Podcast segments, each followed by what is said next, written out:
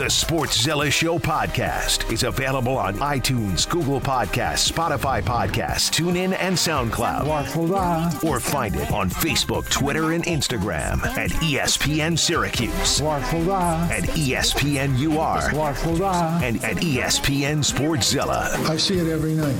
They want it every night, absolutely. But these guys want to win every game. The Sports Sportszilla Show Nonsense. with Rain and Matt. And just beat the crap out of us. Woo! But to be the man, you gotta beat the man. And I'm saying, woo! Right here. on ESPN Radio and Twitch.tv slash Q Sports Talk.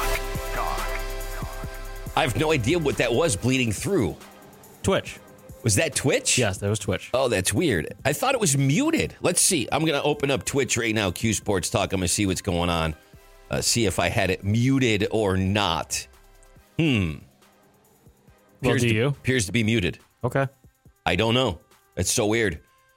I don't know. Are we, are we in the twilight zone today? Uh, maybe. It's the NFL draft today. Welcome to the Sportszilla Show just after 2 o'clock, ready to go till 4. Matt Page is the glue guy. I'm Rain.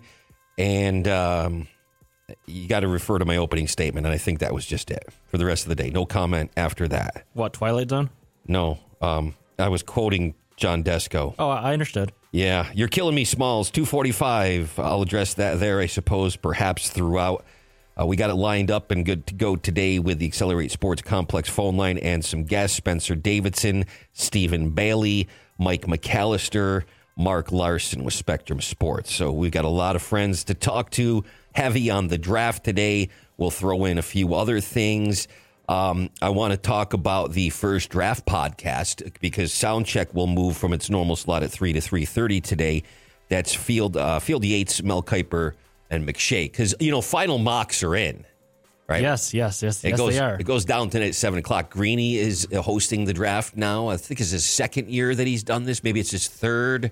Somewhere, somewhere, something like that. I, I think it's his first one, but last year it was virtual, so it was all out of whack. Yeah, so I, I think it's his second. I think he did the virtual. I, I think. I should know this. He was talking about the other day and I was listening. Maybe I wasn't paying attention.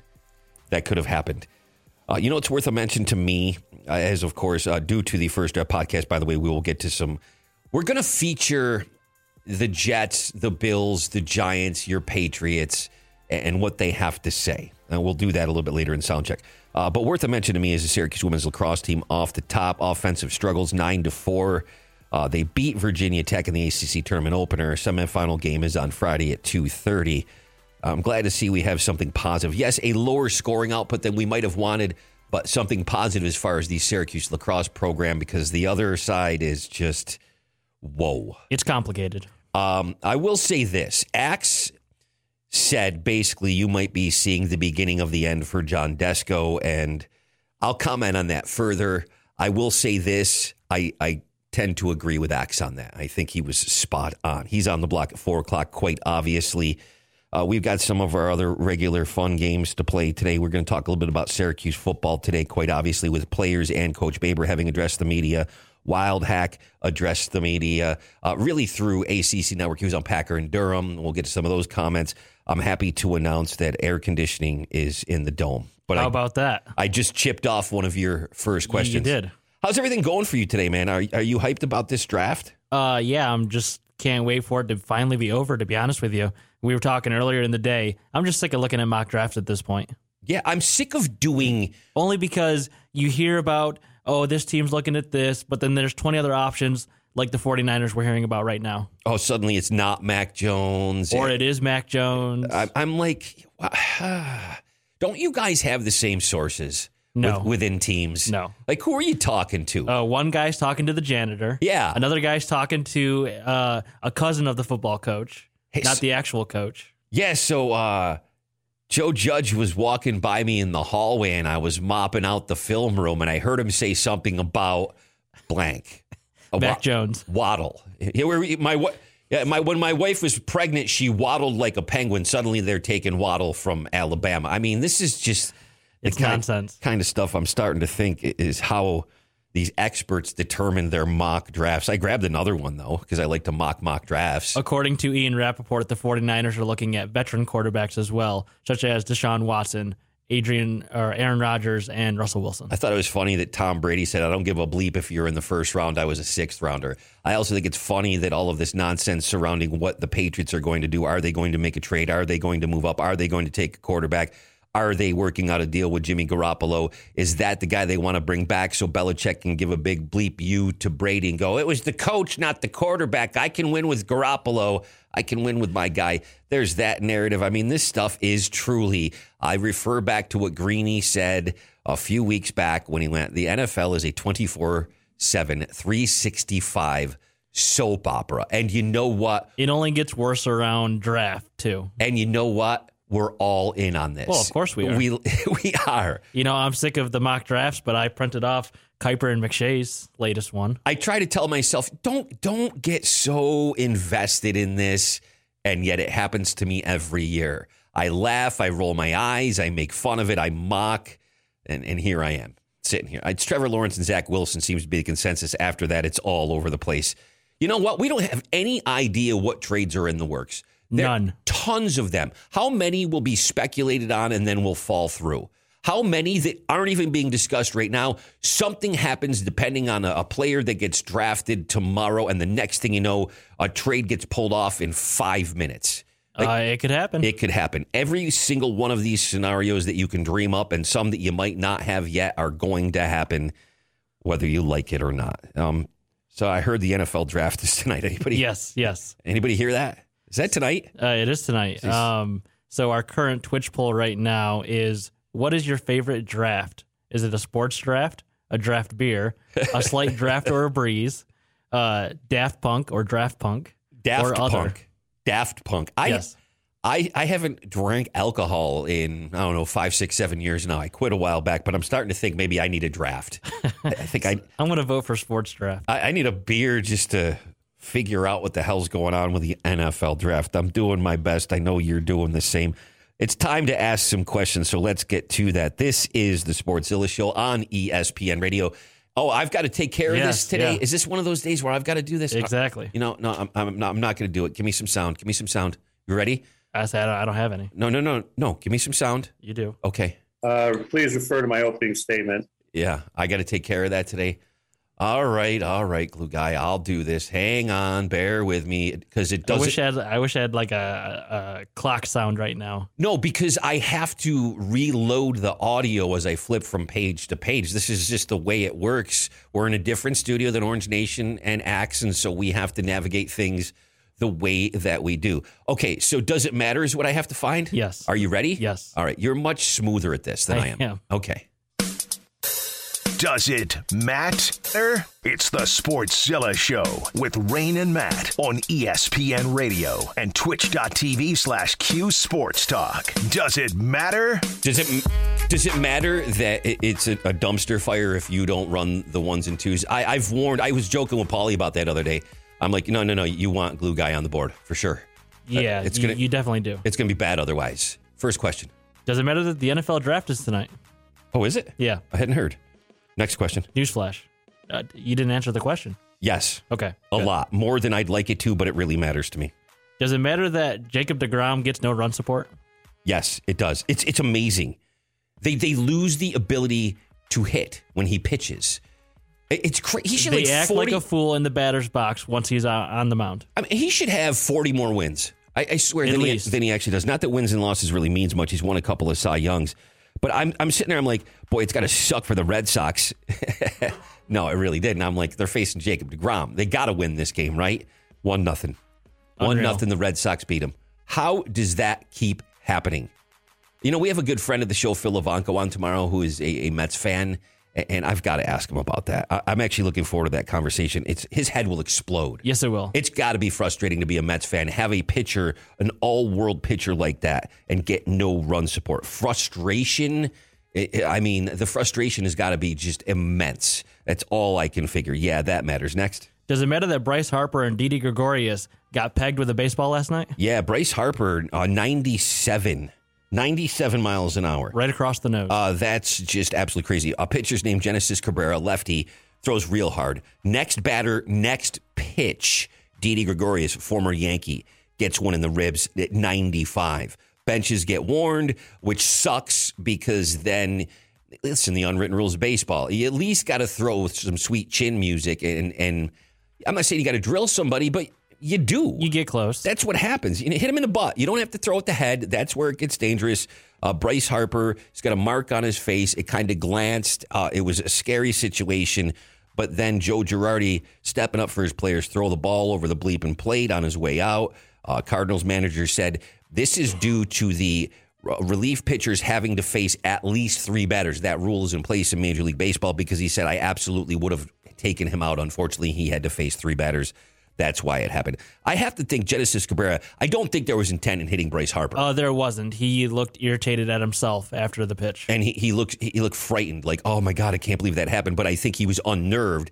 Hence, he then hits Didi Gregorius, the very next batter. And I think that that's why that happened. That that is scary, though. You never want to see somebody get hit in the face with a 97 mile an hour fastball. Yeah, that matters, and that rule should be checked for that reason, perhaps. And granted, I don't want to see all the pitching changes. You do need to speed up the game, but then there's something like that where it could have that could have been even worse. Let's Yes, put it that way. It could have been a lot worse for Bryce Harper. Next question. Does it matter that Anthony Rizzo struck out Freddie Freeman? Yeah, 70 miles an hour, by the way.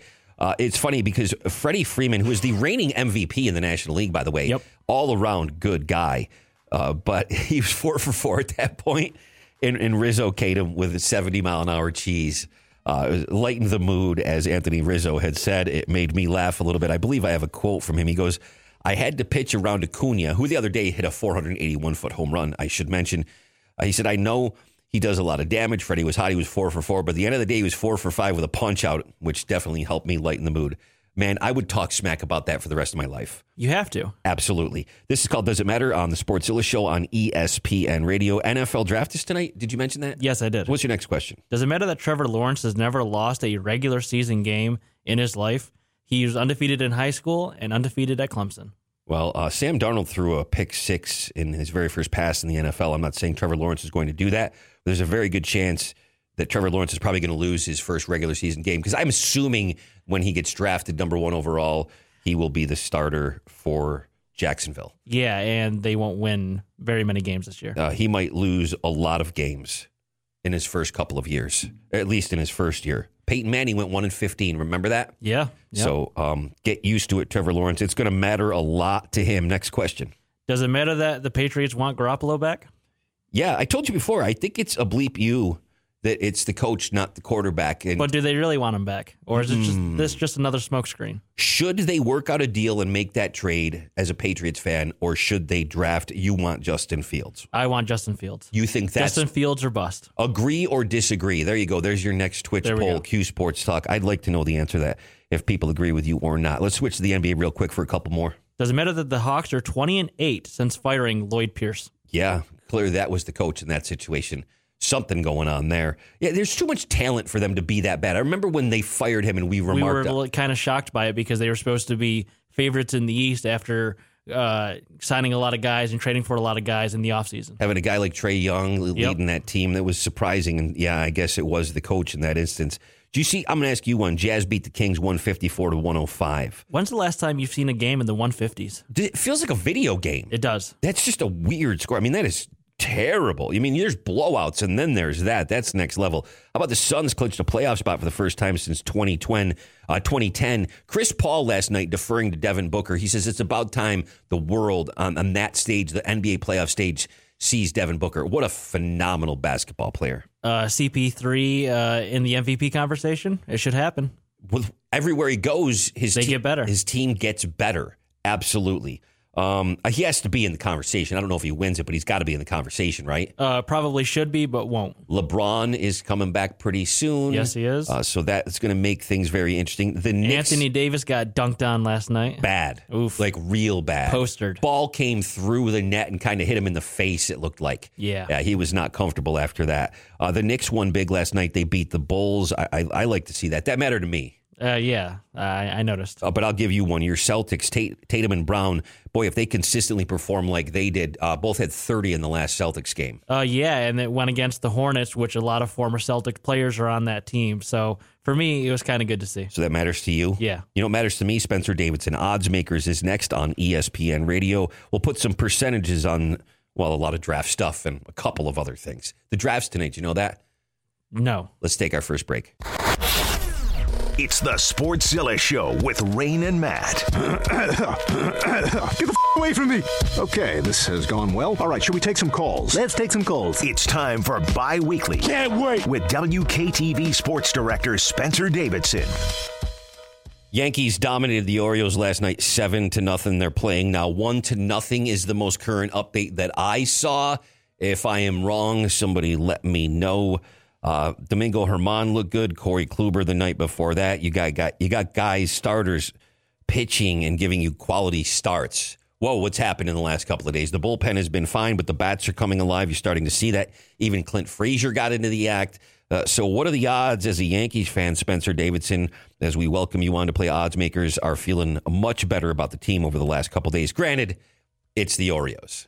Yeah, I mean, a hundred percent that I'm feeling better. I think anytime you know a team strings together a couple of wins, you you feel better for sure. Um, whether or not I feel comfortable is another question because another story because look, they had a good series against the Cleveland Indians and then dropped the first to the to the Orioles, and it seemed like the the sky was falling again. So. Um, I just think you know it, it's going to take a you know a few series here for for the Yankees really to take two of three or three of four, start to get rolling a bit before you can start to be like, all right, they found their rhythm and you know they're they're back. So, am I um, optimistic following the last couple of games? Absolutely, but uh, there's still plenty of work to be done here before um, you can start feeling like the Yankees are, are really on the right track. Uh, we're going to talk to you quite a bit about the draft, but I have one more question, or what are the odds question to ask you before we get into that. And we've got some special audio from the first draft podcast with Field Yates, Mel Kiper, and Todd McShay that we want to share for you pertaining to your Jets. But I want to talk, I want to go Uticuse. I want to talk Empire Recycling Galaxy Cup. I want to talk last night's Comets crunch game. Comets lead the season series five to four. They ended up winning two to one in overtime. Both goals scored by Jonah Gadjovich of the Utica Comets, who, if you're a crunch fan, don't feel bad about that because he's just scoring all the goals. It, 14 goals for him this year. Really amazing. Uh, I'm, I'm hearing Jake Kiley um, is going to be okay, but it might be a long term thing. He got hurt in the game. Uh, but Spencer Martin, the goalie for the Crunch, 28 saves, gave up a couple of goals. Well, here's the interesting thing Jonah Gadjovich is marrying his sister. Wow. Yeah. So, how awkward do the family chats get after you drop two goals against your future brother in law? I mean, you want to talk about. uh, I mean, it reminds me of Wedding Crashers, if, or like some bizarre dinner scene, you know, with the in laws and the family. Yeah, Jonah's engaged to the sister of Spencer Martin. It's kind of crazy if you think about it. Uh, he said that he will will not be bragging at his fiance's parents' dinners about the two goals that he scored. Kind of a funny aside to the game last night. Uh, what are the odds you like that? Oh, 100%. I love that. Um, you know, he he was saying after the game, you know, that they both root for each other. Each other, of course, they want each other to do well. You know, just when not when they're playing each other, which is 14 times this season. But you know, look, it, it looked like Martin got the better of Gadjovich in overtime, stopping him on a breakaway. So it looked like he was going to have bragging right there, even though Gadjovich had put one in on him before. And then Gadjovich gets the last laugh just a few seconds later, um, you know, with the puck deflecting off his skate and in. But it's definitely a really cool interesting story and uh, certainly adds to this fun rivalry here between Utica and Syracuse. It was honestly a really great, tight checking game last night. Really entertaining. Um, very impressed with with how both teams played it. Just a classic rivalry game late in the season. And heavy five on five, not a lot of penalties called, which I thought was interesting because it started to get chippy when you play a team so many times, but not so much yesterday. I expect that to happen. Listen, they both play Rochester this weekend, and then it's back on for like six or seven games or like 45 more in a row. It just feels like they're going to play every day. Spencer Davidson, WKTV sports director here, playing odds makers with us on the Sportszilla Show on ESPN Radio. Matt Page, glue guy. Let's take it to the draft. So talking about the draft tonight, uh, Phil Lavanko, who we're going to be talking to tomorrow. Spencer, you and him go back and forth about your Jets. He's asking you, how do you feel about the Zach Wilson era soon to be? He's always on my my case about this because I defended uh, Sam Darnold Yep. and, and and felt like he didn't get a fair shake. So, um, you know, he's he's he's trying to throw these jabs can still, but you know, the fact is, at the end of the day, we're both Jets fans, man. We want the same thing. So, um, I'm not sure why he's still coming at me because, of course, I'm excited for the Zach Wilson era right now. Um, you know, look. I defended Sam Darnold. I still feel like he didn't get a totally fair shake in New York. He didn't really get a chance to thrive. That being said, look, it, it, it, Sam Darnold's not on the Jets anymore. You know, and Zach Wilson uh, appears to be heading, you know, to, to Gang Green in just a few hours. So uh, I'm excited. I mean, you got to look towards the future and not the past. And you know, I think for from everything that I've read and seen about Zach Wilson, he he could, you know, be a, a, a piece that the Jets have been missing. So yeah, I'm I'm excited. I'm looking forward to it. You can't dwell on what isn't. You have to look at what is, and I'm totally in uh, on Zach Wilson and, and hope that he can, you know, be the quarterback for many many years and not just three here. Field Yates, Mel Kiper. Uh, I don't know who Mel Kiper is, and Todd McShay put out the first draft podcast. Took a look at every single team in the draft, and this is what they said about the Jets. Spencer, I want you to listen to this. About sixty seconds. We'll have you react on the other side of it. We go to the Jets, who are well equipped this year and next with draft capital. So, Todd, Jets have 10 picks. Where should they be looking? Yeah, they're loaded. They've got they've got 20 picks in, in the two year span of this year and next year in the draft. They're going to take Zach Wilson, assuming that Trevor Lawrence goes number one, and then after that, it becomes again very similar to the conversations with Urban Meyer. The Jets really want to protect their quarterback. What happened with Sam Darnold, they don't want to happen again with the, with their next quarterback. So, is, is it an offensive lineman? Are they going to move up to go get a guy? Are they going to sit around and wait, or are they going to move back? But they're they're open for business in terms of moving up or down. And don't be surprised if they do in the first round. And then in the second round, I think they continue to try to get weapons. You know, if they get an offensive lineman with that second pick in the first round, then I think they would go maybe wide receiver. They could go tight end at some point. And certainly there are needs on the defensive side, but they're not going to draft Zach Wilson out of BYU and just leave him stranded. So, what do you think, Spencer? What are the odds that he's right? I'm hearing um, Alijah Vera-Tucker as a possibility if they trade up. Uh, speaking of the offensive line, if not him, who else? What do you think of that analysis? Hey, uh, Phil, you listening to the show right now, there, buddy? Uh, I think you need to, I think you need to play that soundbite for him even after the first round when you talk to him tomorrow, because that's what I've been saying all along. I mean, Sam Darnold had absolutely no protection uh, on the offensive line any of his three seasons with the Jets. Um, they absolutely need to to shore up their offensive line. I completely agree, actually, with everything that they said there because they do need skilled players on the offensive side. They need to be able to get some weapons for Zach Wilson to, to build around. So I love that. I mean, I think the focus in the draft right now for them has to be the offensive line and then getting uh, you know a few uh, key skill position guys for the offense because you know their defense has been it hasn't been exceptional. It hasn't been the the Jets defense of the the Bart Scott can't wait uh, Rex Ryan Jets, but it's been a level ahead of their offense. Their defense has has kept them in any game that they've had a chance to win, um, and their offense just couldn't do anything. So I absolutely think that their focus needs to be more on the offensive end this year. And Look, I, I love the fact that the Jets have a lot of draft capital the next couple of years, but eventually that draft capital's got to turn into something. And the goal here isn't to acquire uh, first round or second round picks. The goal is to acquire championship trophies. So it's got to convert into something at some point. But absolutely, um, 100%, I'm in on on what they said there on the podcast. And talking about the Bills, it looks like Kiper's latest mock draft has them uh, selecting Tyson Campbell, a defensive back. And then, according to McShay, he has them trading up with Tennessee to draft Travis Etienne. Yeah, what we are your keep thoughts on hearing that? that? Running back in the first round, very interesting. Before you answer, Spencer, can I just play one thing really quick for you? Can't wait. Okay, continue. yeah, no, I like that. Look, Etienne is is a very impressive player. Um, I mean, honestly, I think you know before this this past season, I I, I thought he was going to be a guy that would even be projected to go higher. So I think that would be a, a great addition for the Bills. Um, you know, the Bills obviously don't have as many pressing needs. I think on the defensive end, definitely um, getting a couple of guys just to solidify their their defense. But I mean, if you can combine, you know, a, a potentially, you know, Pro Bowl, and, and again, you, with the draft, you never know. But if you could combine a potentially Pro Bowl running back and add that to the offensive scheme with, you know, Josh Allen leading the way uh, on the air, who's also versatile in the run, I just think it could open up so many possibilities for you. So for the Bills, I mean, you're in a really good situation right now.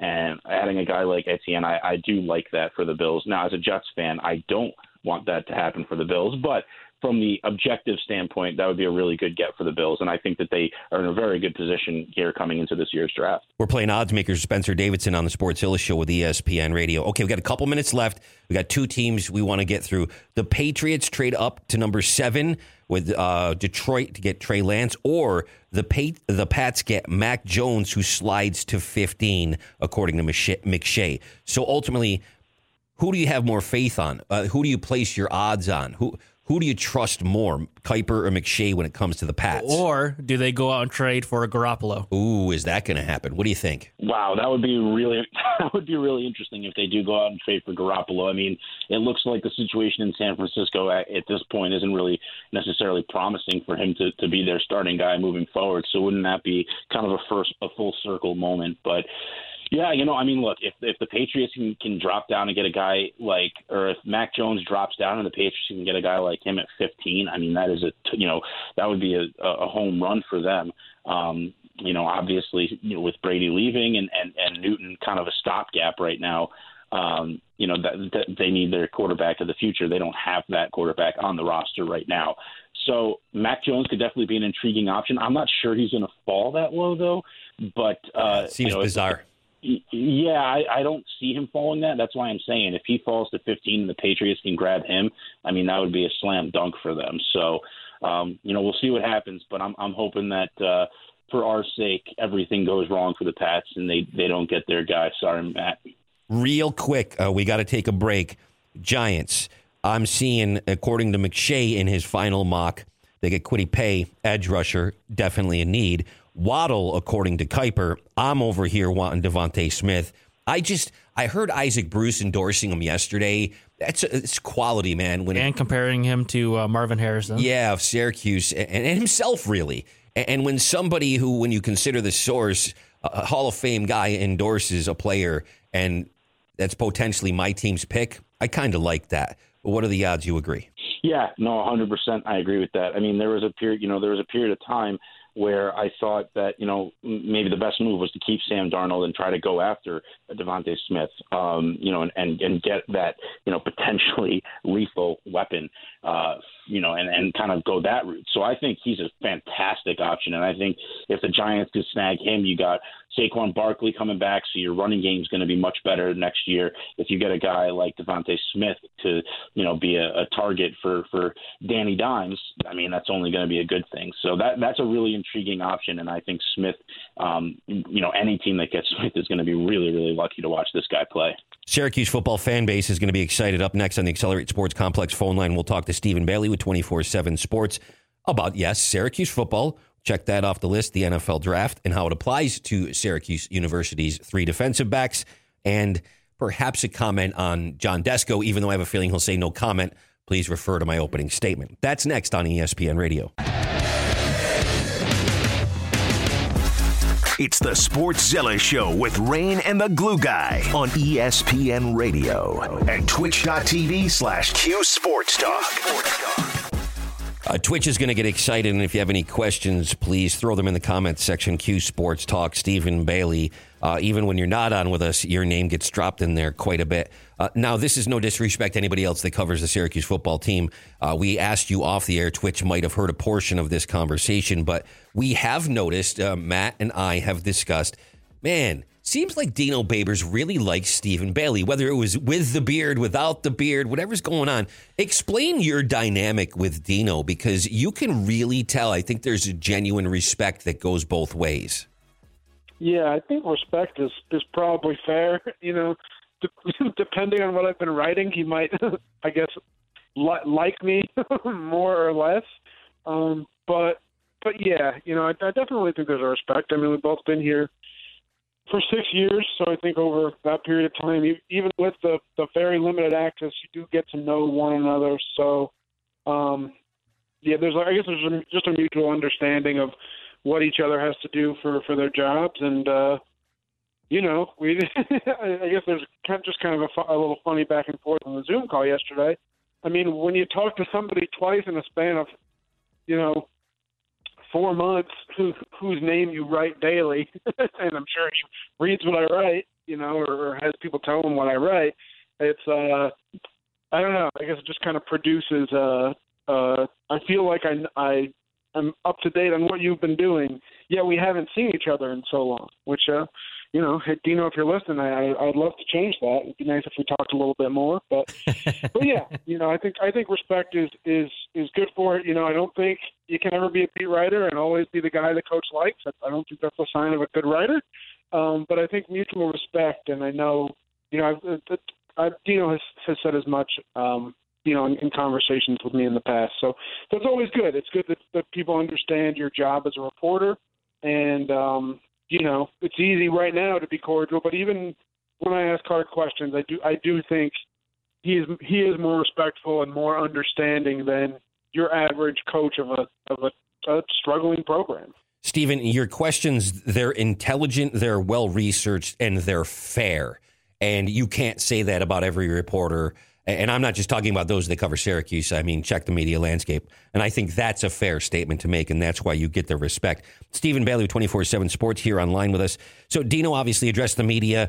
So did six players the day before Garrett Williams, Sean Tucker, Luke Benson, offensive lineman Matt Bergeron, Mikel Jones, and Josh Black. Um, and obviously, the word that I've been throwing around is platitudes and generalities, and a lot of it was predictable as far as their answers and even some of the questions.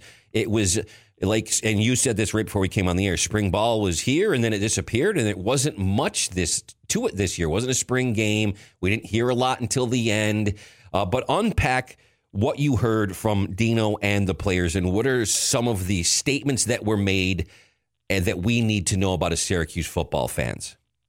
Yeah, you know, I think I think the thing I took away, one of the things I took away from the player call was how important spring was for the defense, and like it should be, right? I mean, you they they tried to install a new scheme last year. Tony White was hired to to put in the three three five, and then didn't get spring practice, and then kind of had to do it over Zoom, and then really try and do it during fall camp while game planning and evaluating players who he's never seen in pads because he's a first year guy. So naturally the spring you get 15 sessions to just focus on your team and your guys and installation and evaluation and, and teaching and you know probably connecting a little bit you know on a human level uh, it, it was just clear talking to to Mikel Jones and, and Josh Black and Garrett Williams that you know I think I think it was it, it, this allowed everyone to kind of gel a little bit um, you know Josh said they're, they're playing relentlessly more instinctively you know, I think when you look at that front three, you get all three senior starters back.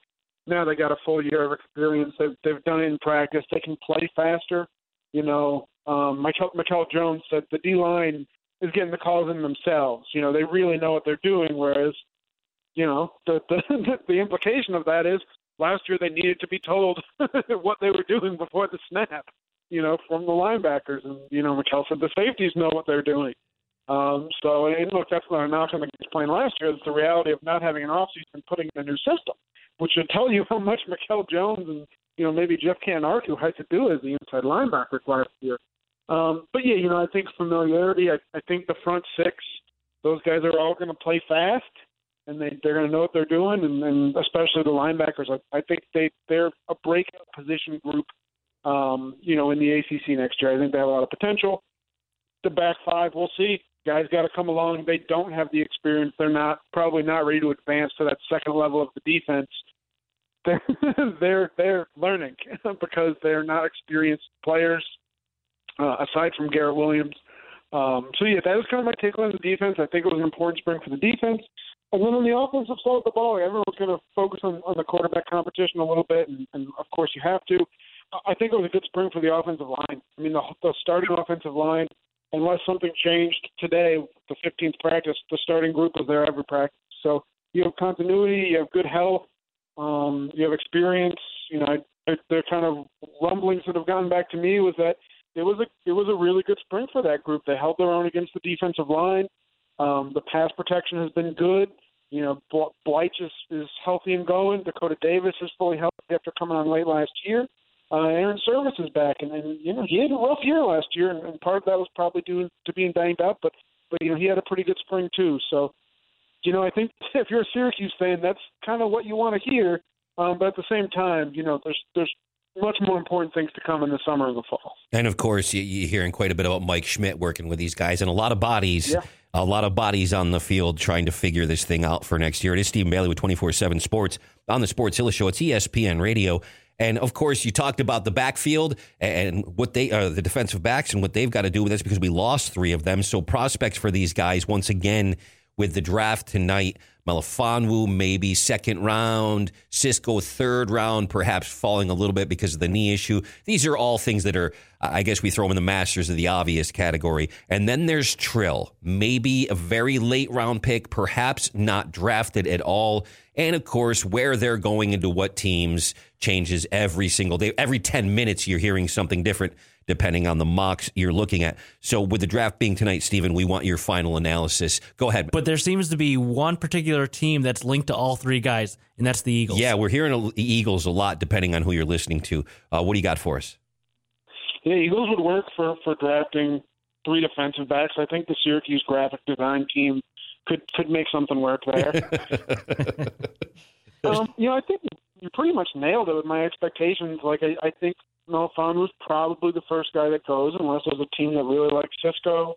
You know, I I know he you know he hasn't been able to work out, obviously coming back from the ACL, and I almost think, I guess at least from a public standpoint, like maybe that hurts you in projections, but I mean it's an ACL, like guys can come back from that and, and be and be better than they were. You know, I know he's gotten dinged up a couple other times, but it's not like this is some guy with you know, I don't know, serious like long term health concerns. I mean, frankly, like this was the first year if he d- didn't have to stop his year short because of his hamstring. So you know he's been working out and, and rising up the charts, but who, who is the greater injury concern? The the rangy cornerback with the history of a nagging hamstring injury, or the ball hawking safety who tore his ACL and just isn't fully recovered yet? You know, I don't know. Maybe there's a team that really likes Cisco and thinks they're getting good value if they take him late second. Um, you know, maybe there's a team that that that that waits on Melifonwu. But if you're going off kind of what public perception is, it's it's probably Melifonwu first. Um, and, and you know maybe sometime mid second round. I think early second round would, be, would probably be good for him. I'm, I'm sure he's dreaming of of getting called tonight. Uh, and then yeah, I think Cisco probably third round. Maybe like I said, maybe he sneaks into the second round. Um, and Trill is, is a total wild card. I, to me, I think I've probably said this with you guys before. Yeah. I just think team every team is going to look at him different. Like, do you think he's a nickel corner? Do you think he's a corner? Do you think he's a free safety? You know, he doesn't have kind of the clear cut role that Cisco and, and Melifonwu do, which I think is actually pretty rare for defensive backs coming out of Syracuse. you know, like those guys have very established skill sets um, and Trill can do a ton of different things, but he doesn't have quite as much tape. Um, and like I said, I don't think he has kind of the, the physical makeup of it's like, oh, we're going to plug him in here. You know, so is he the guy who you think can can become your starting nickel corner, or is he the guy who's like, you know, maybe the last DB in the room because you can play him at at any of your four or five spots? And you know, things change over time, but I think that's just why teams are going to look at him differently. I think there's going to be a wider range of evaluation naturally. Um, and, and regardless of where he goes, it's going to come down to, to what he can bring. Um, you know, for any rookie that's taken after the third or fourth round, like, can you contribute on special teams? I think he absolutely can. He definitely has the athleticism to do that.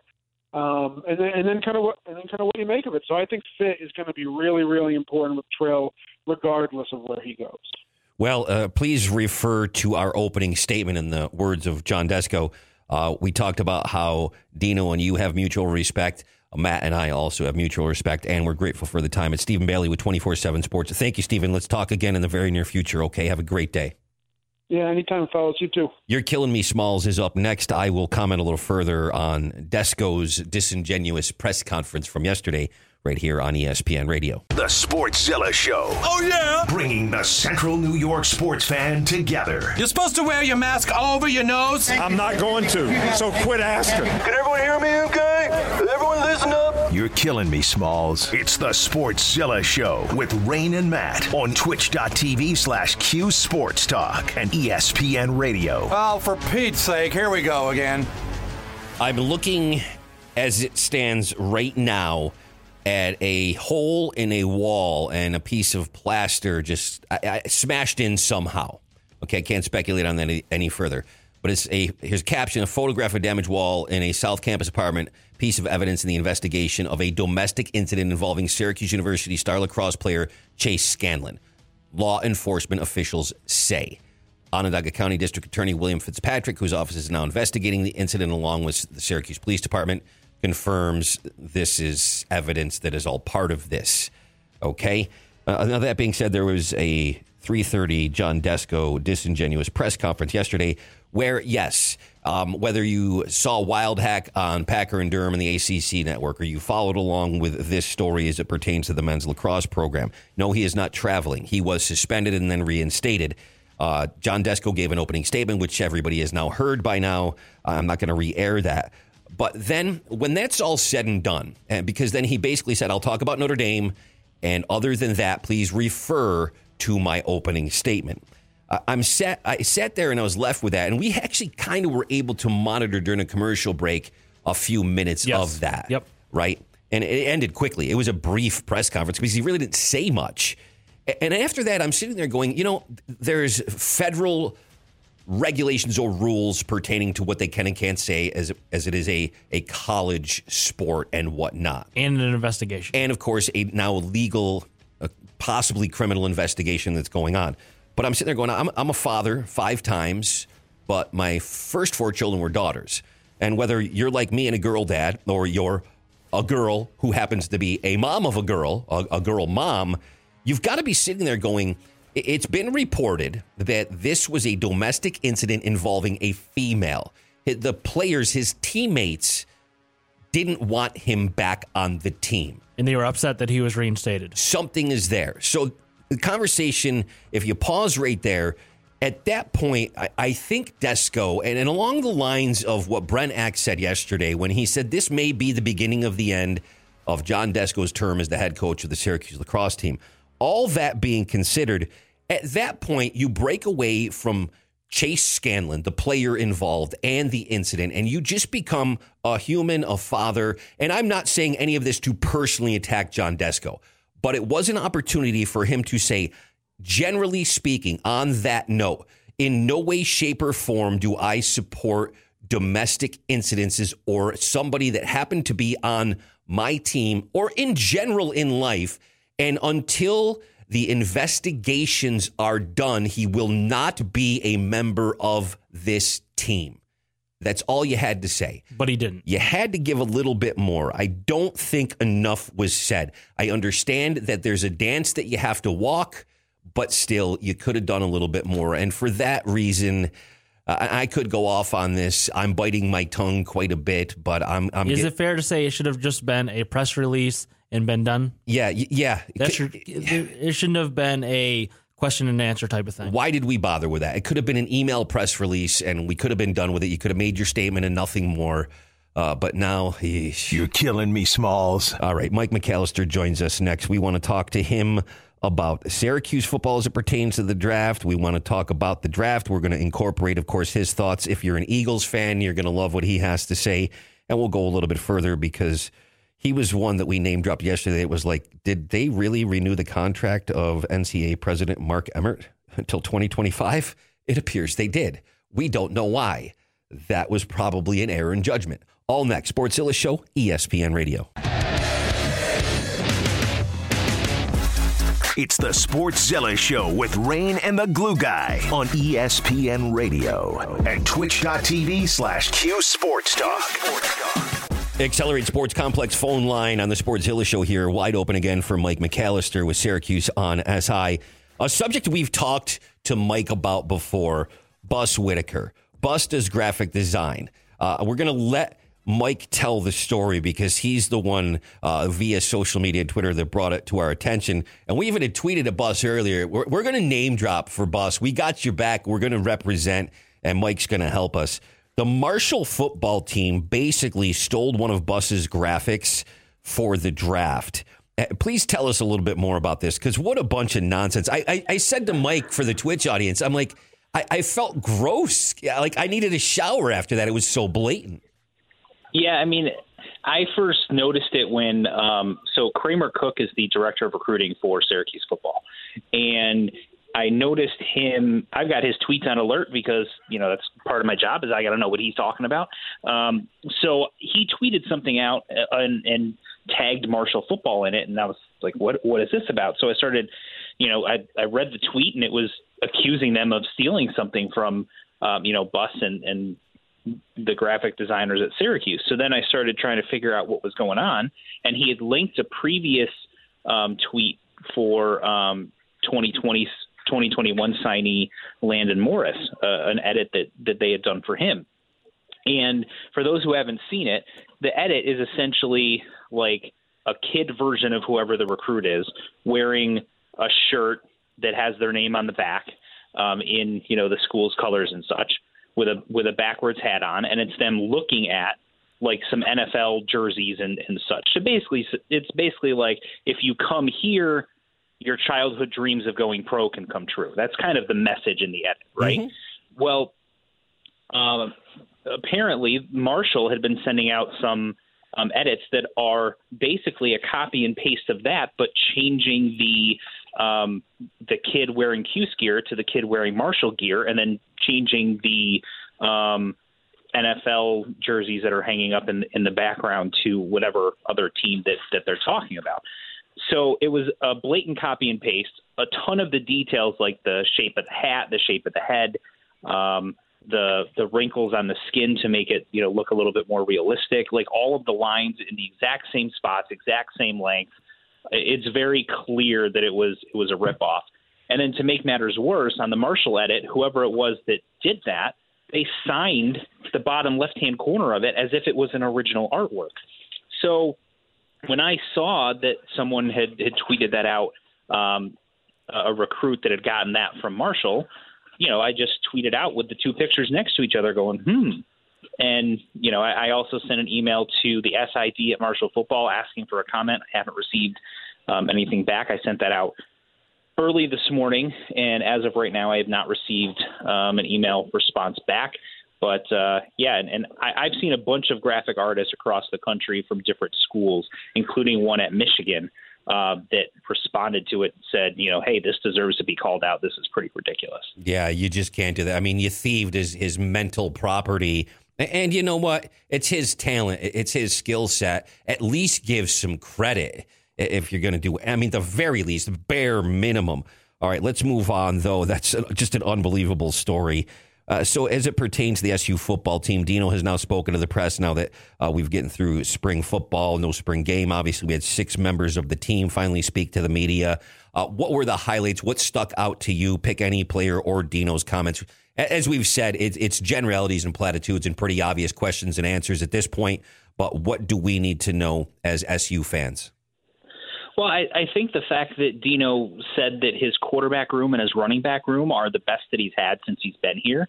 Uh, I thought those were pretty telling comments uh, because he's not one that is in the business of embellishing and over exaggerating to raise expectations and then, you know, ha- have them sort of blow up in his face. He he's not that type. He tends to be more of the, you know, let's stay even keeled and um, you know, not get too ahead of ourselves. So the fact that he said that, I think it's pretty telling. Um, I think it, it shows that he really likes the way that the team looked and, and some of those positions looked during the spring.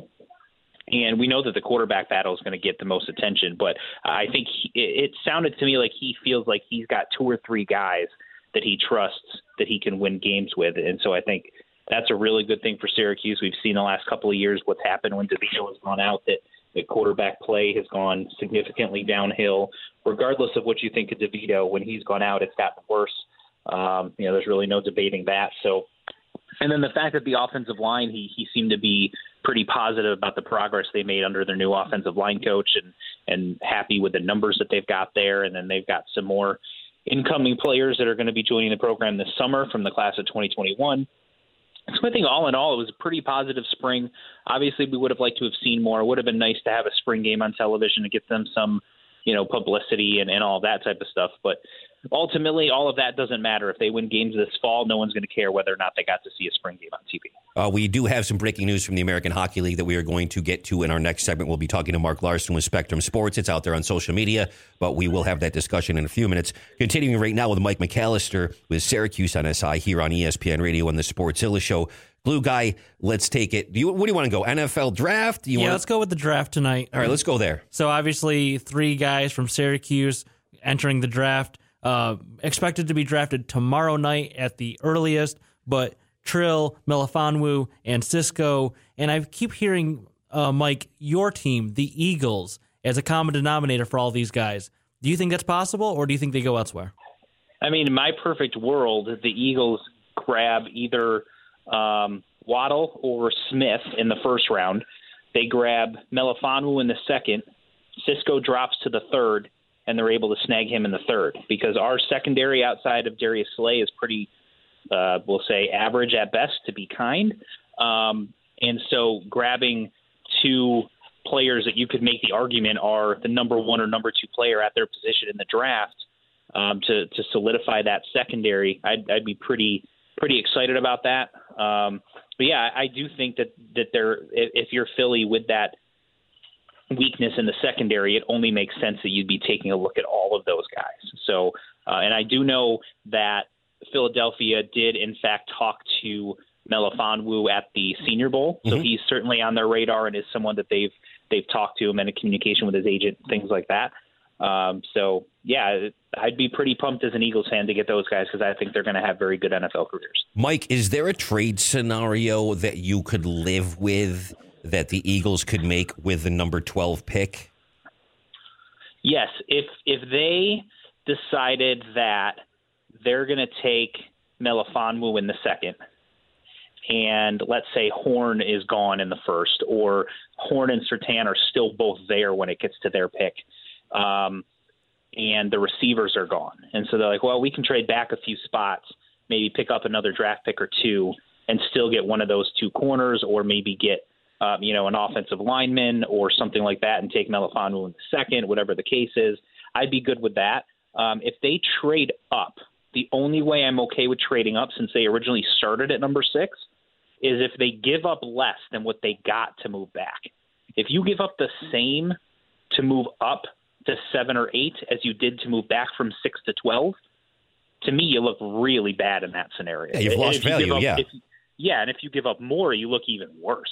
So it, to me, it, now if if they make a move where they move up to eight, and you gave up less than what you um, got to to move back to six or from six to twelve, I think that looks like your GM made some pretty solid moves. You you came away with pretty good value there. So there are some scenarios depending on who they get and and what the the trade scenarios are where I'd be happy w- with a trade. Um, but you know we'll, we'll see how it plays out based on the way they've drafted the last couple of years. I'm not going into it being overly optimistic, so hopefully they can surprise me and make some good moves. Mike, uh, Nick Sirianni's opening press conference was, I guess the word is awkward at times. And, and then we've also heard a further quote from him where he said that he played rock, paper, scissors with potential draft picks. Uh, we thought that was a little bit bizarre. Is this guy just kind of marched the beat of his own drummer, or or how you feeling about that? Well, he's either a uh, super mad genius or um, he's he's going to be a complete failure. I, I guess we'll find out. Um, the one thing I'll say is, listen, if the NFL draft is is in a lot of ways a crapshoot, guys that we think are can't misses end up not panning out. Guys that go in the sixth round end up being the best quarterback of all time. Like things like that happen in every single draft class. So Absolutely. if it's a if it's a crapshoot, why not do something completely random, like play rock paper scissors and base your draft off of that? I mean, it, you can't be any worse than if, if you're actually doing your scouting because that doesn't seem to work that high percentage of of of of the time. So why not, you know, be a little bit different, see if it works for you. Maybe he'll find Flip a something. I- coin, pull names I- out of a hat. I, I, I don't know. I, I, I thought a, that a little bit of that was. I thought that that was kind of more was made out of it than what it was, um, but it definitely was bizarre. Um, I think if usually if coaches do stuff like that, they don't publicize it, and I think that's probably why it caught people as off guard as it did. Got a minute or two left with you. Mike McAllister with Syracuse on SI here on ESPN Radio on the Sportszilla Show. Real quick, you're hearing the rumblings about, and this is Bills country. We know that, right? Do the Bills make a move to get ETN? What do they do? I would not trade up to get him, but if he falls to you, I would be very happy taking it. I I think he's going to be a really good running back in the NFL. Um, I, I really liked him in college, and obviously his talent, his productivity speaks for itself. But trading up for a running back, um, you know, in the modern NFL, I'm, I'm not sure that that makes the most sense. You know, they've they've got some other things they can work on. Um, defensively, you know, shoring up the secondary a little bit, trying to get someone um, to to play opposite White uh, at the cornerback spot. Uh, it's why it wouldn't surprise me if they did something like moved back, you know, somewhere like five to eight to ten spots um, with that 30th pick. If someone they like isn't there, someone wants to move back into the first round, they move back a little bit because you know at, at pick 30, grabbing a guy like Iffy uh, from Syracuse it some people might look at that and go, ah, that's a little early. Well, you can probably either get him or one of the other, you know, top top ranked corners if you move back five to ten spots. So you do that, you pick up an extra draft pick or two, you still get a really good player. That seems to make the most sense. But you know, if you're standing pat at 30, ETN is still there. I know there's been a lot of chatter between those two sides. I, I'd be pretty happy if I'm a Bills fan with getting him. Absolutely. I'm not going to make you comment on my Giants, you know, because we're in the NFC East together. Uh, but I want, I got to ask you one more, Mike. Nobody wanted NCAA President Mark Emmert to get the contract extension renewed until 2025, including you. We name dropped you yesterday and earlier today. Uh, it seems to be a consensus. What a joke. Uh, but I'm going to let you close this out with the final minute remaining and mock Mark Emmert and this move by the NCAA. I'll spend the first five seconds actually commenting on the Giants draft. They should draft seven punters today uh, over the next couple of days. That would be my, my advice to them. Um, as far as Mark Emmert goes, um, if incompetency can be rewarded, then that's exactly what's happening here. Uh, I understand that the NCAA president he's doing what they want him to do, and that he's taking all of the blame. He's taking the brunt of the NCAA's failures, and they're paying him essentially to be the face of the NCAA's incompetency, um, player exploitation, um, you know, gender discrimination with what went on with the weight room, with the women's NCAA tournament, all of that. They're basically paying him to be the face of all of that failure and to deal with all of that criticism. That's what he's being paid for. That said, he's the guy that's leading all of this. And you can't make a rational argument that they've done basically any of this well. So he's essentially being paid to be the fall guy, and it's it's proof to me that the board of the NCAA has no interest in actually um, having competent leadership to try to correct some of these problems. They just want someone there who can take the brunt of the criticism, so they can do status quo, business as usual, and continue to line their own pockets. He's like Roger Goodell for the NFL. Yeah, he poster, Yes, he's his that's poster exactly child. what he is. Yeah, Mike. Exactly what he is. Mike, you're the best. We appreciate you as always. We'll talk again very soon, maybe after the draft. We'll, we'll look at all the draft picks from all the teams, including your Eagles, and we'll go at it again. Sounds good, right? Absolutely. Sounds good. Thanks, guys. Mike McAllister with Syracuse on SI, ESPN Radio, and the Sportszilla Show. We're going to pause quick. We'll be right back. Mark Larson with Spectrum Sports up next on the phones. Sportszilla Show with Rain and the Glue Guy, Matt.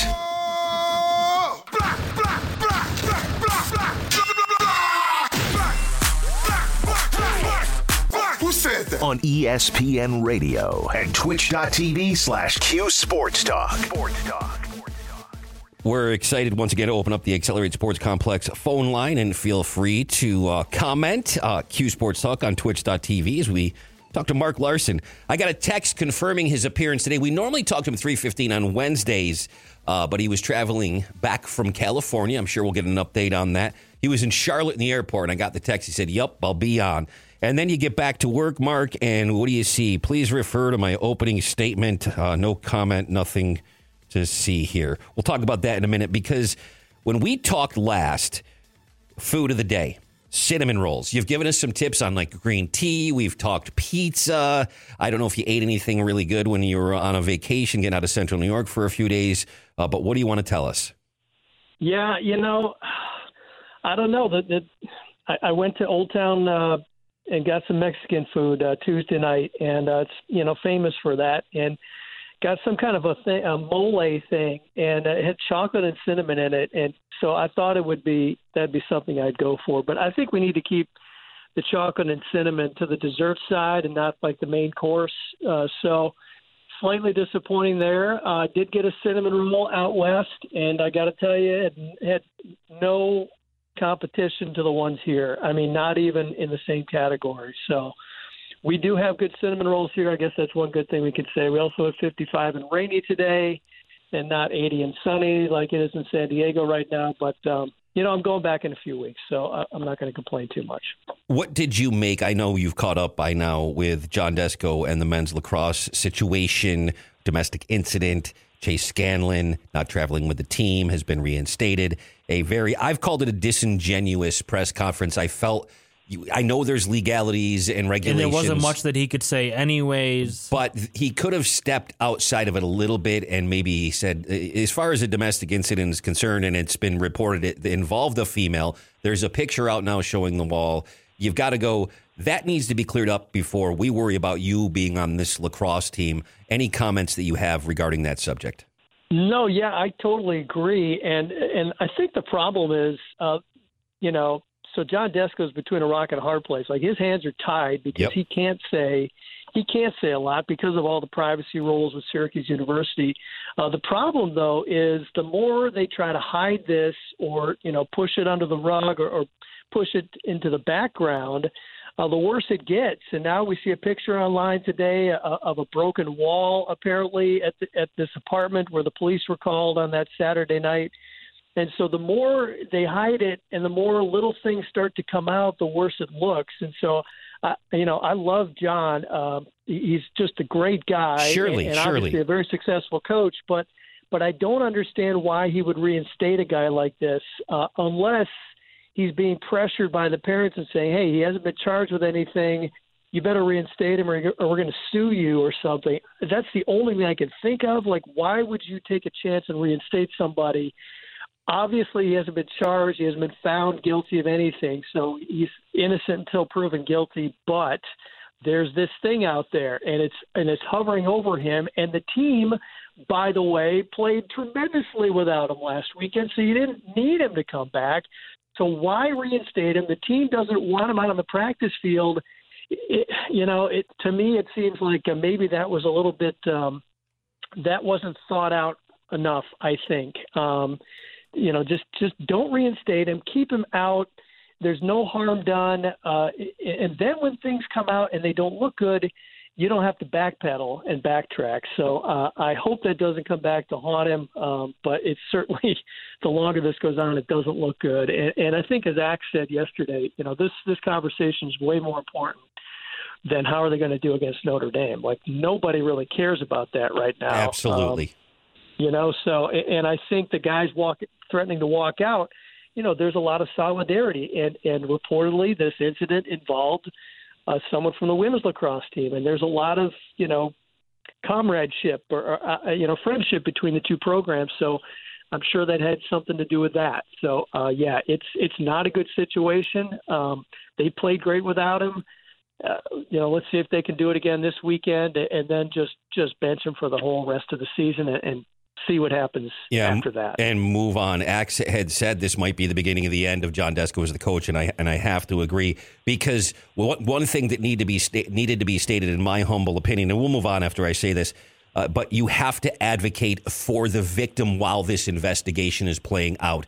No one in any way, shape, or form, far beyond sports, can not support a female or anybody involved in a physical altercation, but condemn the action. Condemn the action and advocate for the victim.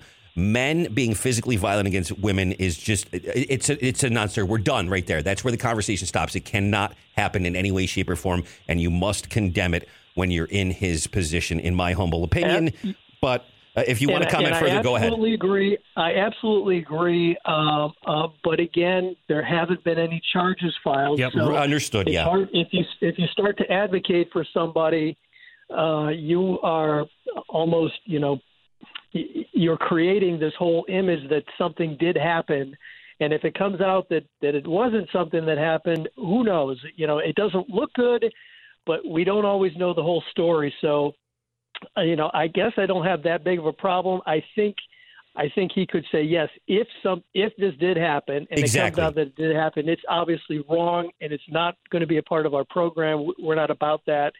If something did, yes. So I, I I would agree to, uh, but you have to qualify that. I think because you you know you don't want to to keep you know, building the accusation here if if something if it comes out later that something substantial didn't happen but obviously in this day and age yes yes i mean you, you have to you have to err on the side of of caution and um and make sure uh, that people know that that you do not you will not stand for any of this kind of stuff going on Yeah, I, as I said earlier, it's nothing personal against John Desko. You have to walk the fine line, though, and and do the dance and and kind of put that message out there. Uh, we're going to move on. We got a couple of minutes left with Mark Larson of Spectrum Sports here on the Sportszilla Show. It's ESPN Radio. Uh, breaking news as of three o'clock: the AHL. and There were some there were some teams opting in if there were playoffs. Some teams saying we're definitely not Syracuse Crunch being one of them. For example, the AHL has just pretty much said at the end of the regular season, that's it for this year. Do you have any comments or observations on that? I think Well, it's necessary. I guess I, don't, I guess I don't really understand that. I mean, if they're playing a game, if they're playing a season and they're playing games, and yes, of course, there have been some issues. Some games have had to be rescheduled and, and postponed and all that. But why not just go ahead and keep keep playing and and crown a champion? I I guess I don't really understand. I know they've they've tried to keep all the the teams close to home throughout, but aren't we I, I guess I, I guess I thought we were kind of past that point uh, where where we can't have um, playoffs, we can't have a, a champion crown. I, you know, we're we're getting vaccinated. I'm fully vaccinated. I'm two weeks past mine. So, and I think more and more people are, and I and I would think some of these athletes are. So, I I don't know why we can't just just keep going and, and uh, try to crown some sort of champion. But um, you know, I'm not making those decisions. I know, you know, if they can't have a lot of fans there, maybe they don't want to foot the bill for that whole thing. Uh, maybe that's part of it. I, I don't know. There's always more to it than than you and I know. But um, yeah, I, I guess I don't really understand um, why we're still pulling back. I, I thought we were kind of going in the other direction. Well, see my opening statement and go get yourself a cinnamon roll, Mark. All right. we appreciate Let me you. tell you where you get a cinnamon. Wait. Yeah, go where ahead. do you get a roll? Yeah, in Central New York. Here's where you go. Okay, so the toast has really good cinnamon rolls. Uh, maybe a little too much frosting. I never thought I'd say that, but maybe a little too much. So here's where you go. You go to Hamilton, and you go to the Ryeberry, and it's it's a great little bakery in Hamilton. It's a great little day trip. They've got a great coffee shop, and I tell you what, uh, Saturdays now the farmers market's going to start up great place to go with the girl or the guy or whoever and and spend the morning. Um, so get yourself an organic cinnamon roll at the Ryeberry, and um, you will not be disappointed. It is good all the way through. There's no dry spot on the whole thing. It's it's ridiculous, and and uh, I will say my girlfriend makes probably just as good a cinnamon roll. So. Uh, but you're not going to have hers. So. You're right. So with the NFL draft tonight, we have to ask you about your Vikings. Jaelan Phillips, uh, McShay has him going to the Vikings at number 14, a defensive end from Miami, and Kiper has an offensive tackle, Christian Darrisaw from Virginia Tech. Pro Football Talk had the same pick Okay. for them at 14. Your your final Well- comment today. You go, you know, guys. Uh, I I think I I thought I made it clear that the Vikings and I broke up. They're kind of my ex. Um, we, you know, they broke my heart one too many times. Uh, I will pay attention to them, but I'm much more interested in who's going to be the first Badger off the board. Who's going to be the first Syracuse player off the board? It's Is it going to be Iffy or, or Cisco? And uh, boy, wouldn't it be something if Iffy snuck into the uh, first round tonight? I hope so. Yeah, for sure. Definitely yeah, that's be right. interesting to see. I, Yeah, more likely tomorrow, but we'll see. Mark did say that he's most concerned Yep. with the Wisconsin Badgers Badgers football team. That is true. Listen, we look forward to moving you back to your regular slot Wednesday at three fifteen next Wednesday. Have a great rest of your night, I'm Mark. there. Uh, glad you had a I'm safe. there. You too, boys. Glad you had a safe travel back, and we'll talk to you soon. Mark Larson with Spectrum Sports, Sportszilla Show, ESPN Radio. We're back with Soundcheck next. It's the Sportszilla Show with Rain and Matt on ESPN Radio and twitch.tv slash Q Sports Talk. Listen to this. Mic check. Okay? Good. Here's your sports sound check. Uh, I'm not going to be able to get through the day unless I share Susan Waldman describing to everybody what a shin guard is, like she did a couple of nights ago during the Yankees game. I'll give you an update. Uh, in game right now, Yankees and Orioles 2 2 in the eighth inning, correct? That's correct. Okay. And Higashioka going out to talk to him to see where that hit him. Did hit him on the guard. It was that shin guard that goes from the ankle to the um, to the shin, actually. Yep. Shin guard goes from the ankle to the shin. I'm not sure if you're familiar how the shin guards work there, Susan. Well, okay, Susan. Thank, you, you, Susan. for explaining the blatantly obvious to everybody. What does the glove do? Where does that go? Where do you put your hat? Where do you wear the uniform pants, Susan? Where does the elbow guard go? I'm not quite sure. Does that go on your knee? I believe so. Uh, that is the protective piece of equipment that goes on your knee. Susan Waldman. Ah, priceless. She's priceless.com. Dot com. Let's talk about the NFL draft. Would you mind? Please, let's do. Okay, we shared the first draft podcast and their analysis with the draft being tonight, their final analysis, which did consist of Field Yates, Mel Kiper, and Todd McShay. Well, we've already gone through the Jets. We did that earlier with Spencer Davidson. So now we want to focus on. I'm going to start with your Patriots to get it out of the way, but there is so much speculation on what they're going to do. Especially now that Aaron Rodgers wants out of town. Trade up in the draft? Do they get Garoppolo? Do they? I mean, who knows, right? The possibilities are endless here. This is what the first draft podcast said about the Patriots and their move. So, Mel, moving on to pick number 15, it's the Patriots. And we think quarterback is a need for the Patriots, maybe even a must in the draft. We thought that last year as well. So, how should the Patriots approach the first round and then beyond? They're fun to watch because uh, to see what they decide to do. It's you know, 15. You're not getting a quarterback. You got to be aggressive and trade up. Is it going to be Justin Fields that they moved up to get, or Trey Lance? If they stay where they are at 15, then you would have to think corner, receiver, which one is there? Cornerback wise, will Jaycee Horn still be on the board? Uh, at that point, Surtain will be gone. Caleb Farley will be a little risky at that point, coming off the second back surgery. Too high for Greg Newsome the second. Wide receiver wise, uh, you're not going to see one of the elite receivers get to 15. So then you're talking about more of a slot receiver at that point, like Elijah Moore from Ole Miss. Uh, like I say, you think about also, you know, the linebacking situation. They get Dont'a Hightower back. Don't forget, this is the leader of their defense. This is a hmm. guy coming back after opting out. So he's like an additional first round pick coming to that defense. They added Matthew Judon, give him a pass rusher. So I would think right here, you know, if it's not good, if they're not going to go up and get the quarterback at 15, it may end up being a corner. And like I say, the guy I would target at that point would be Jaycee Horn if he were available. Yeah, Jaycee Horn probably better than the 15th overall player in this year's class, just because of the quarterbacks and the wide receiver run early. We could see him get pushed down a little bit, but he is phenomenal. That much we know. The Patriots have an outstanding cornerback from Stephon Gil- in Stephon Gilmore, also from South Carolina on their roster, but Gilmore scheduled to be an unrestricted free agent after this year. You see him taking it 13 with the Chargers, too, so you don't even know if he's going to be there ultimately. Who knows?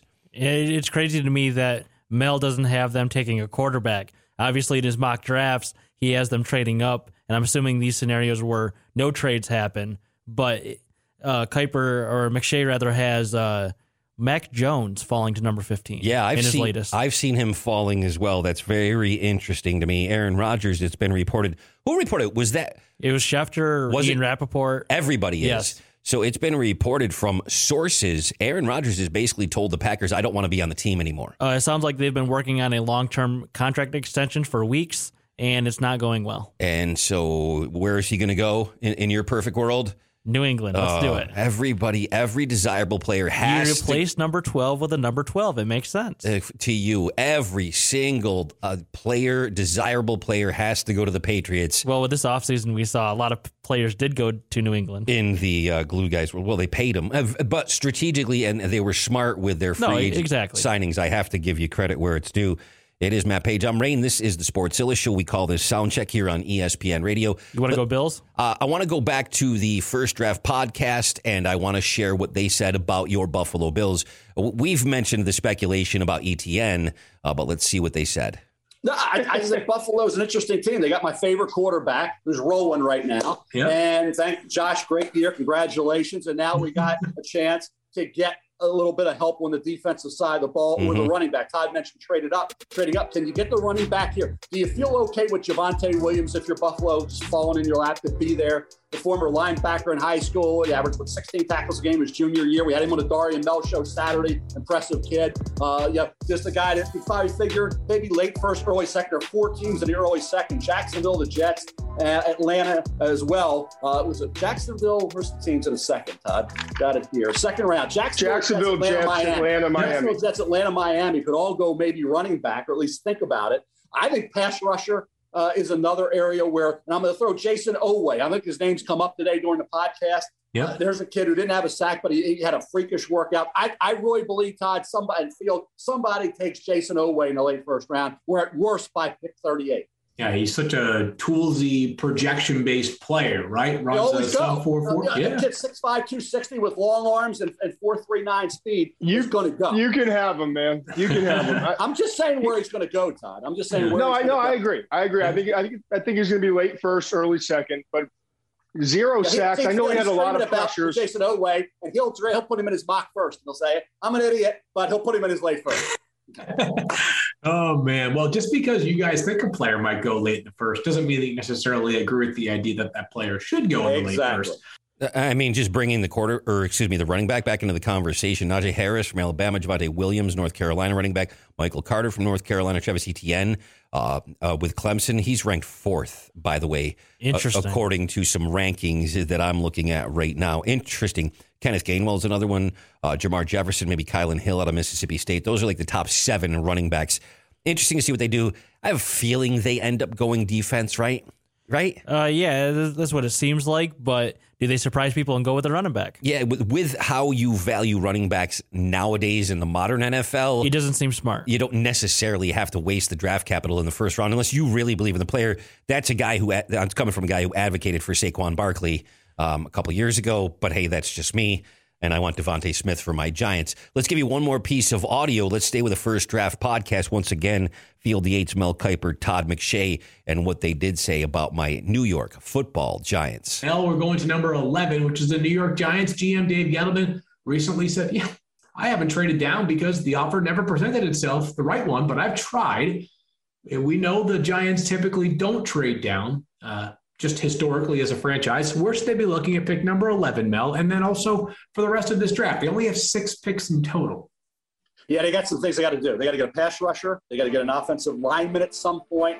A wide receiver, I believe they could use. Well, we got a linebacking help as well. So if you say that combo guy, whatever you want to call it, combo linebacker, pass rusher, would he pay? Is it too high? Jaelan Phillips too high. So then you look at wide receiver falls in your left. You take DeVonta Smith or Jaylen Waddle, knowing you have Kenny Golladay and others? I would because I got guys that can catch the ball, and the problem with the Giants has been drop passes. Mhm. Obviously, the offensive line, if a guy you love is there, you would think about him. Uh, keep in mind, Andrew Thomas is a key to the entire football team, I believe. Certainly a key to Daniel Jones and Saquon Barkley and everything that goes on with the Giants. He was the high pick, the fourth pick overall. Uh, we all thought, Todd, I had Jedrick Wills as my top offensive tackle. Uh, yeah, I had Wirfs second. I had uh, Thomas at 14 on the board. They took him. Now they got a hope in year two, Dave Gettleman does, that he, a Dave Gettleman pick, helps out the quarterback who was a Dave Gettleman pick and Daniel Jones that allows Saquon Barkley a Dave Gettleman pick. All those pieces have to come together, and with Andrew Thomas being the key guy.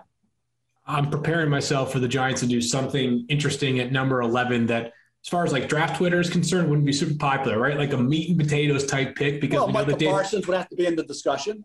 Yeah, yeah, yeah, and, and that would excite the masses. But like I'm sitting here thinking to myself, about Christian Barmore from Alabama as an example of a player that I think Dave Gettleman probably would really like. I just think that you know draft Twitter would be like, oh man, defensive tackle, pick number eleven. They could have had DeVonta Smith or somebody else that might be sitting there. But we know the Giants, of course. So, so would ABC coverage because I, I would be chipping mm-hmm. away at him again. So. Yeah, I mean, shouldn't they draft the player that we say or, you know, what social media says they should do? That's how you base that, right? You got to Uh, typically, yes, you should. You should absolutely listen to your fan base and nonsense on social media. I will receive a text from you tonight if they pass on DeVonta Smith for a defensive tackle.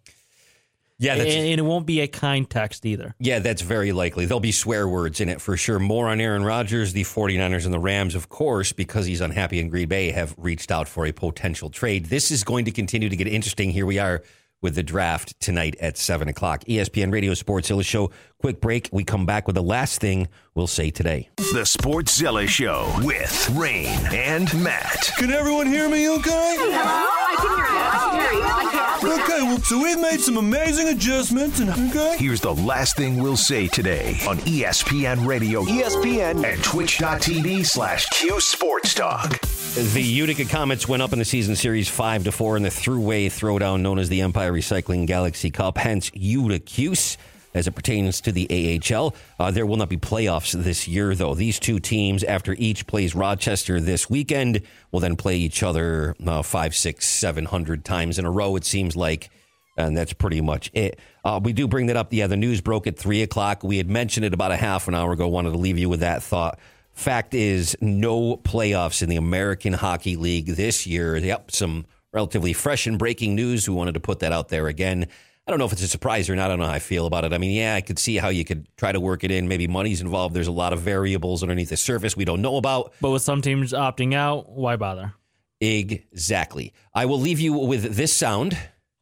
Oh, I'll do it again. I'll do it again. I'll do it again. Okay.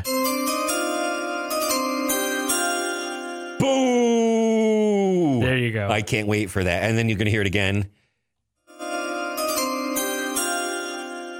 And again, because it's the NFL draft tonight. I, I don't know if you've heard about that. Man, I cannot wait to finally have some actual draft picks to discuss tomorrow. We'll get you on the block with Brent Axe at the top of the hour. Have a great rest of your night. Enjoy the draft, at least uh, the first night of it. This is ESPN Radio and the Sportszilla Show. See you again tomorrow.